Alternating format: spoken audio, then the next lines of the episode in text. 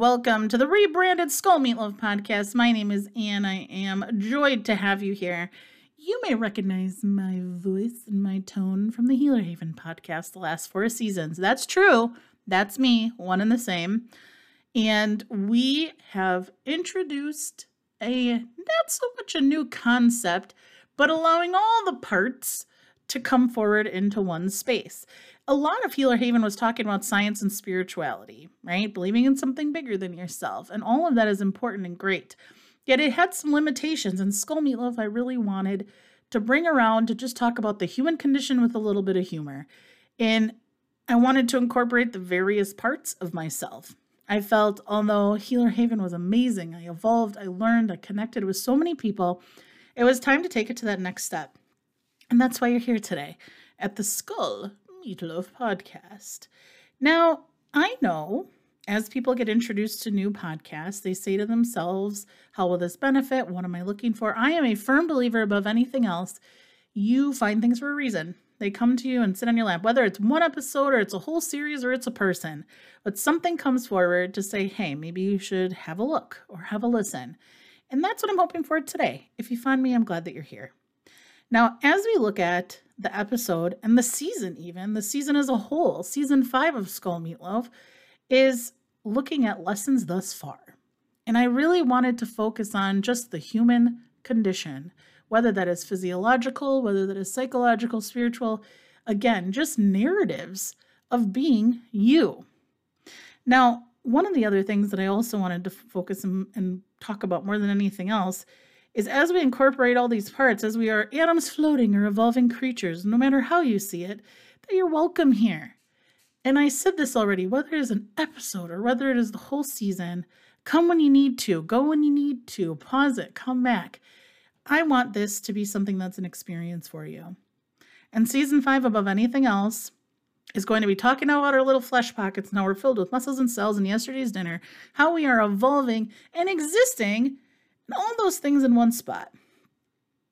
Today, though, specifically today, in July of 2022, we're going to talk about a human emotion that a lot of us seek out on our worst and our best of days happiness. Finding happiness. And I know that probably at least once, those of you that are listening, you said to yourself, I just want to be happy. This episode specifically is not to shame you for wanting happiness, it's to talk about the obsession and the addiction sometimes we have to it, whether it's to relief or happiness or to rush out of sometimes what people see as negative emotions. Not saying you can't want it, not saying that it's something you shouldn't experience. That's not mutually exclusive. It's to stop obsessing over it. There have been millions and millions of dollars, trillions of hours in people's lives across the world to finding that happiness sweet spot. And in my way, in, in, in my mind, a lot of it has been an addiction. It's a cognitive cognitive process that we go through to kind of say, how do I find it? And sometimes when things are right in front of us. What happened to get us here? And I've seen people get very spiteful, even whether they come in for therapy or spiritual work or anything, even just friends, family members. They do. They get spiteful and they get stuck in those thoughts. So, what do we know? And I'm going to start with what we know about addiction, not the emotion. What we know about addiction and what we know about repetitive toxic patterns. That it's often seeking something outside of ourselves to get those happy neurotransmitters going, activated, or increased. We want those dopamine and serotonin boosts. Who the heck can blame you? Anybody that's felt moments of happiness, we say those core memory moments, we want to hang on to those. There's no selfishness to that. There's nothing wrong with that. It's when it becomes something you think about and it's repetitive to the point where you're losing sight of things right in the moment. Oh, and let me tell you, those serotonin boosts, they're yummy, not addiction, serotonin boosts. And whatever we attribute to those, though, those dopamine spikes and those serotonin spikes, it lights up our brain and says, me likey. But we also have to be careful with that, right? So I want to talk about three major areas of grief. As you talk about our topic today of consider not or consider divorcing the obsession or the addiction to happiness. I want to give you some things to think about today. And now, anything when I say consider, it doesn't mean think this way the Skull Meatloaf podcast is just giving you information and data. And if you want to take it in, cool. If it's good today, not. You might listen to it today. It doesn't, you know, kind of go off in your brain. It might be 10 years from now. You're like, hey, I remember that Ann Totaro girl. She was talking about that obsession. I'm ready to hear it now. It is about time and space and when you're ready. So if you're ready today, keep listening. Let's talk about my three areas of grief with happiness. One, we have made happiness into a state of being to seek out rather than the emotion that it is. Now, listen to that again and pause it and replay it. We have made happiness into a state of being to seek out rather than emotion that it is. They're meant to come and go. People get so frustrated, whether again, like therapy, coaching work, etc., everything. They get frustrated that the human experience and condition and emotions that they almost obsess over them. They are meant to come and go. And I will say to my clients, have your emotions for dinner, have them over for dinner, but don't let them stay the weekend. Yet we have obsessed over finding it as a, long, a longitudinal state that we stand and that we attribute our life into, rather than as a piece of our lives or a core memory that can be really good. Even if it's there for 10, 15 minutes, 15 days, still is good. But we obsess over that peace, that relief, that resolve. And who can blame you? Right? Accepting happiness as one primary emotion was used as survival. I tell people when they are in therapy that emotions came to when we were babies because we didn't have words to express it to our caregivers or people that were taking care of us. Everything from what we know from that cute movie Inside Out, right? Happiness or joy, sadness, fear, disgust, and anger, I always say, we'll come back to anger at a future date, but we're not including anger, and I'll explain why at future episodes. But those other four, they were there to show our caregivers that we needed something or we didn't. And that was the same for happiness or joy. The smiling is saying, My needs are met, caregiver. And as we became more complex creatures and our brains evolve, that's what Skull Meatloaf is about the brain evolving. We love those lobes. You'll hear me say lobe love often you got to give that lobe love and develop and create secondary and tertiary emotions and you you get those from connecting to people and sometimes from loss and extreme pain. But we use something that used to be a way of communication for our needs right? To now ultimately being a state of being that we feel we should be in all the time. It was meant to just be a communicator in the moment. It was meant to be short term so I encourage you, seeing it as a source of evolution and a source of survival and a source that's supposed to stay for a moment, but maybe not stay forever. So, two, let's get down to number two. We give other emotions too much grief. We've made the other emotions almost as venomous spider or spiders or an object of avoidance. It's often intrusive thoughts that worsen or intensify our feelings, but it's not the feelings themselves that are bad. They're just there again to help us survive, exist, and and to work in the world around us. I've found we are often mad at the wrong things some days. We will go into those intrusive thoughts at another time because I do think it's a pretty big culprit. But today it's just emotions. I remember reading and I want to share this with you. The Dalai Lama and Archbishop Tutu. I read the book, The Book of Joy. Very good. Tough read because it's written dialogue, but the meat of it is spot on. It changed my life in a lot of ways.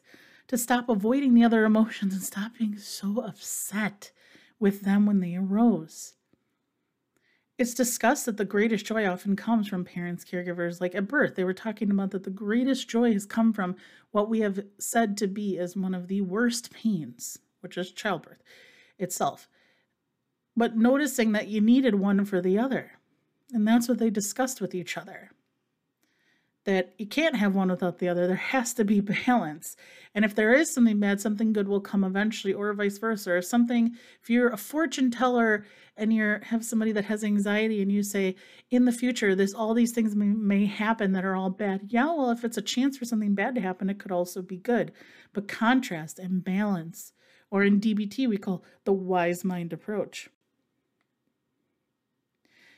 Now, I'm sharing these things with you to stop and think. I'm sharing with you to stop and think about your relationship with the word happiness. That phrase, if things can go on well unwell, it means they can go well too. That there is room on your emotional bookshelf if you choose to make the space. Finding contentedness, right? Finding contentedness is a way to experience emotions. That these things that help you protect and process to pull yourself through, and I'm not talking about just pull yourself up by your bootstraps. That's ignoring emotion or repressing. I'm talking about allowing it to be there. Allow that emotion to be there without obsessing or trying to hang on to it too long. Now let's do number three. Happiness isn't made to be sustained. This is kind of a break off of number one. And some people might look at this and be like, oh my gosh, this is a little bit of an angsty episode. No, it's a realistic episode, and you know that I will be real with you. I like balance. It's an emotion we experience in the moment. It's not meant to stay. No emotion is meant to stay. They're meant to come and go. I make the analogy when I talk to people okay, now if you smile, how long before it hurts? Probably three to five minutes. Okay, now if you frown or flat face, how long could you stay that way before it hurts? They're like, oh my gosh, months, years. That's just an analogy. It's something tangible. But if you felt happy and elated all the time, by the way, you'd be exhausted. It's the same. It's the same even with severe sadness for too long. When people stay things for too too long, eventually they get extremely exhausted. We got to rem- remember to keep those emotions in their lane. Like moving with sadness. Percolating too long, sadness turns into misery as a state of being fear too long is anxiety, and oddly enough, too much of anything is not good. Even joy because people get exhausted. And I want to give you another example. Those of you that are listening are a lot of caregivers and healers, whether it's from Healer Haven podcast or from my other platforms. You are familiar with the concept of masking, putting on the golden retriever front. Recovering perfectionists like myself, those who come to therapy even, because they put on a mask when they're unwell. And after a day of masking, people are tired. They are spent. I know I have been, or some days when I feel like I've had to. Eventually, use up all your executive functioning and you're on E. You're on empty. And if we felt happiness at a sustained high level for too long, I truly do think that we would go almost into hibernation for 12 or like 11 months out of the year. My goodness. And if you're being a smart aleck and being like, oh my gosh, that sounds great. I want to go into hibernation, right? Those right there, you, you're probably the youngest or the middle child, or you love dark humor, which is great. You're a yeah butter, or maybe potentially you're severely depressed, which by the way, if you want to hibernate for 11 months, think of why. and if it is the latter that you're feeling not so good, connect to somebody and talk to somebody. I'll always give you those little plugs. These are educational only, and it doesn't assume relationship. I don't reflect my employers. One thing I do do is I feel like education is telling people if you feel like you need more help, go get it. Okay? Regardless, going back, sustaining the way of thinking affects us greatly. Okay? Thinking certain ways affects us greatly. So let's sum this up a little bit, right? If there is anything I have learned about sustainable change for over a decade as a therapist in my own mental health recovery, in order for there to be sustainable change, if we're taking something away, like if you've been obsessing or seeking out happiness, we got to replace it. And that's the same with addictive thought process. You got to replace it. So we have to have some other longitudinal state of goal or something else to replace it. And I've replaced mine with contentedness as something I seek. Being content. I feel it's reasonable to want balance, to feel satisfied, to feel calm more days than not. I'm really unsure, to be honest, I'm unsure of the percentages, like what I want to be or what days are what. I don't really know what it looks like. I'm still figuring it out. Again, 34 years seems it's a third the way through, but still not long enough, it feels.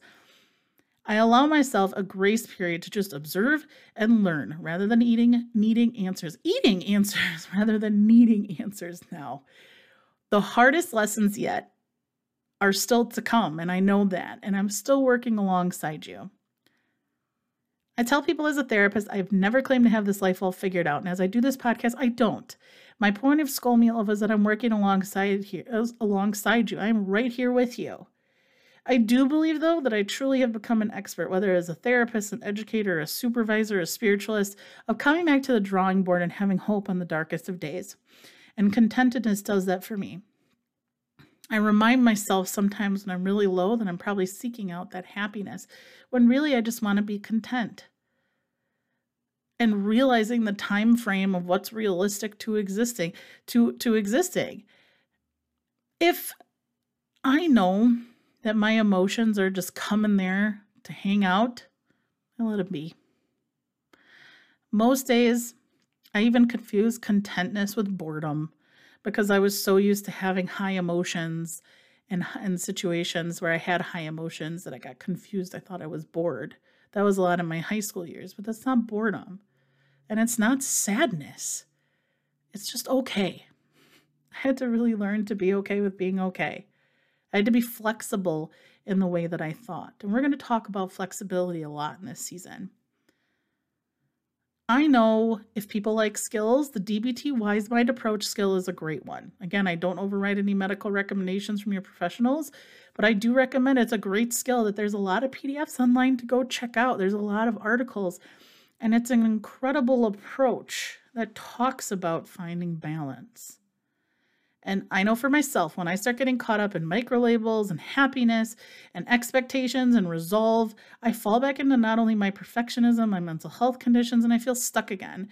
And I know that your journey is and will look different. But if you notice you're falling in those same patterns, maybe it's time to adjust a little bit. Like I said, the title of this is to consider, not to be. I'm not here to recruit little minions but I do want people to have ideas and to come back to the drawing board and share your own. Write into me. Send me a comment or message. You can through Anchor and Spotify and other platforms. You can send me in a question or something that you have. I'd love to hear your thoughts. I'm going to sum up here. This all doesn't mean you aren't meant to have moments of happiness. Again, it's just to consider. Find a space to process, share ideas. Consider contentedness as a new possibility, that satisfaction is okay, that I've done what I could do. I'm where I am because it's where I am. I'm pleased with it. Maybe fulfillment. We use fulfillment when we talk about customer service and products, but maybe we need to talk to about our lives. And now I want you to think about that. I'm going to do a little visualization exercise. I want you to pause this and I want you to pause for a second and think about a time that you felt fulfilled, content, calm. Pause me unpause me. it's called safe place imagery if people like using it in therapy. It's a great exercise. But you think about a place. use your five senses to think about a place that where you did have that relief. And sometimes you need those places to hang on to, your core memories. Happiness has definitely served its purpose. It created core memories so you could find that safe place on hard days. How many of us live for people or situations or the hope, those thoughts that something will get better? Happiness absolutely has its purpose still. It deserves to be at the table. The drive and the grind is a culture we're going to talk about. And all in itself, most of us don't even know that we're in it or how bad it is. You're probably listening to me because you either know me or you don't know me and are trying to find some relief, but that obsession with happiness is a byproduct of the grind culture. And the one way to get your control back, that locus of control, which again we'll talk about, is the standpoint to be flexible in your mindset. Be open to a possibility. Consider. I'm not asking you recruiting, just consider. I'm hoping you stay so we can learn together. I can teach you what I do know. We can talk about it in dialogue. That's what it's about. You just keep learning and divorce the grind culture. It's the greatest gift we can give ourselves in the generations to come. So, what do you think? If you like this, I hope you come back and I hope you see you again. If not, then well travels, whether in the future, or whatever it may be. I wish you the best. And since the world is very small, I know that we'll meet again or know somebody that's met somebody. So Thanks for tuning in to the first episode of Skull Meatloaf Podcast, and I'm Ann Totaro. Until the next episode, as always, evolve and heal on, whatever that means for you today, my friends.